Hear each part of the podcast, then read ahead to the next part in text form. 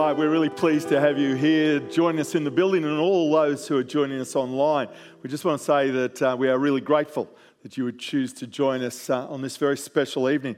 And I just want to acknowledge uh, before we go any further Brendan and the team, and the team includes all the tech people in the back there and all those that have helped in so many ways. Uh, they've been here since mid afternoon, they've had rehearsals this week. I've already uh, had one service, the five o'clock service, and here they are again serving us. So I just want to express our thanks for just a wonderful effort. and just the care that they take um, when it comes to um, wanting to make sure that this is helpful for all.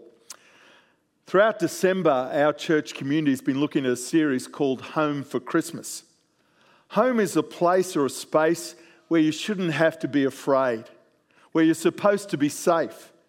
Home is a place or a space where love is supposed to prevail. Home is a place where you're supposed to belong. But we live in a world that isn't safe, where love doesn't prevail. And too often people feel excluded, left out, and lost. One of the things that I really like about Jesus whose birth we'll celebrate tomorrow, is that he didn't seem to do too well when it came to who was out. The religious leaders of Jesus' day were very definite with all of their boundaries, all of the rules that had to be adhered to. They were crystal clear about what someone looked like who was in, who would be included, who would be acceptable to God. And Jesus came along and by the religious leaders' standards, he just kept getting it way wrong. He didn't seem to get who were the right ones. And more than that, he too often was found hanging out with those who were obviously so wrong. And he copped heaps of criticism for his apparent poor choices. One clear example of this was his interaction with a man called Zacchaeus. Jesus' friend Luke records for us this encounter between Jesus and Zacchaeus. It's found in the book of Luke. It says this Then Jesus entered and walked through Jericho, and there was a man there. His name was Zacchaeus. He was the head tax man and quite rich. Zacchaeus wanted desperately to see Jesus, but the crowd was in his way. He was a short man, so he couldn't see over the crowd. So he ran on ahead and he climbed up into a sycamore tree so he could see Jesus when he came by. When Jesus got to the tree, he looked up and he said, Zacchaeus, hurry down. Today is my day to be a guest in your home. Zacchaeus scrambled out of the tree, hardly believing his good luck, delighted to take Jesus home with him. Everyone who saw the incident was indignant and they grumbled. What business does he have getting cozy with that crook? Zacchaeus just stood there, a little stunned.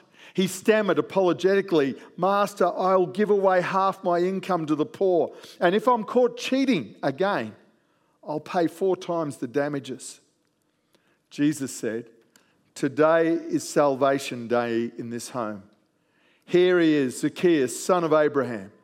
For the Son of Man came to find and to restore the lost. Now, you need to understand that in that day, tax collecting was like legalized extortion. Everyone hated tax collectors. They had a reputation for greed and corruption. And furthermore, they worked for the Romans, who were the occupying force in Israel in that day. These tax collectors made life more difficult than it needed to be for their Jewish neighbours. And they got rich in the process. And it is no exaggeration to say that these tax collectors were despised by their countrymen. They were shunned and they were excluded from all sorts of things in society. And here we hear that Zacchaeus was the chief tax collector. He would have been viewed as one of the worst of the worst. And Luke says that he desperately wanted to see Jesus. He'd probably heard some stories about Jesus, and something in those stories made him want to know for himself. He was curious. And so he decided to investigate, to find out what the fuss was all about. but the crowds got in his way. So Luke says that he ran on ahead and he climbed up in a tree so that he could see Jesus when he came by. In that culture, in that day, being a person of wealth gave you the right not to run. Servants ran, children ran, but a wealthy man did not run. But Zacchaeus ran. Finding out about Jesus mattered. More than that, Zacchaeus climbs a tree like a 10 year old. He's that determined to find out for himself. Now, not only does Zacchaeus see Jesus, but Jesus sees Zacchaeus. Jesus looks up and he sees this man up a tree, and then he calls him by his name. He knows Zacchaeus' name. And Jesus indicates that he was coming over to his place, to his home. In that culture, it was understood that a visit would also mean sharing a meal together. They were going to sit together and break bread together. In Jesus' day, when you ate with people, it wasn't just about food, it was about friendship, it was about acceptance. Who you ate with said something about you. And it was also a clear statement about how you viewed the other person. Jesus that day made it clear to Zacchaeus and to all those around him that Jesus wanted to be with him and that he was good enough to eat with. This is the Jesus whose birth we celebrate at Christmas, a birth like no other. For I believe that here was God becoming one of us. I love the way that the Apostle John describes it when he uses these words and he says this the Word, meaning God, became flesh and blood and he moved into the neighborhood. And we saw the glory with our own eyes, the one of a kind glory, like Father, like Son, generous inside and out, true from start to finish. The message of Christianity is that God's biggest miracle was his smallest. God caused all of his person, all of his presence, all of his majesty to be condensed and compressed into one fragile, tiny, frail little human body. Mark Batterson says this God becoming one of us was all about God being able to then trade places with us.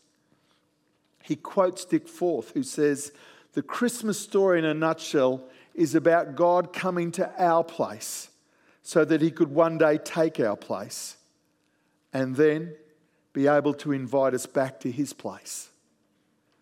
Tim Keller states that as he considers the Christmas story, one word that comes to mind is the word graspable.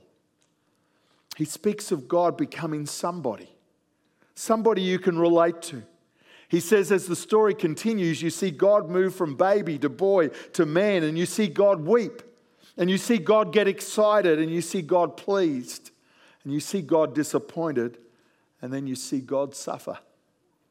Our understanding of God is far more personal and specific than any philosophy or religion could ever give us because God turned up in the form of a human.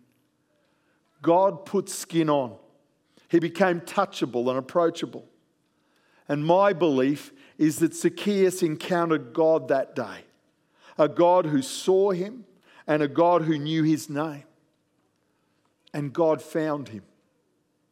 Zacchaeus went looking for Jesus, and God found him. My belief is that because I believe this deal about Jesus being God, God with skin on, I actually believe that God sees us really sees us as we are, where we're at, how we are. He knows our name. He knows our story, our struggles, our hopes, and our fears. And when we genuinely go looking for Him, He is there and we are found. Zacchaeus didn't just drift into tr- that tree that day, there were deliberate choices he made. He made room in his life for that encounter to be possible. And Jesus' actions and words that day were more than he could have ever hoped for. Jesus spoke about the fact that he now had a place and that one day he would get to experience all that home was intended to be. Christmas. God came to our place so that he could take our place and be able to invite us back to his place, the home that we were made for. This Christmas, I pray that you might come to sense that you are seen, that you are known by the God of the angel armies, that he loves you, and that he wants you to know that because of this one born in Bethlehem, the invite back to his place is there. So go look for him, make room for him, and see who finds you. Would you please pray with me?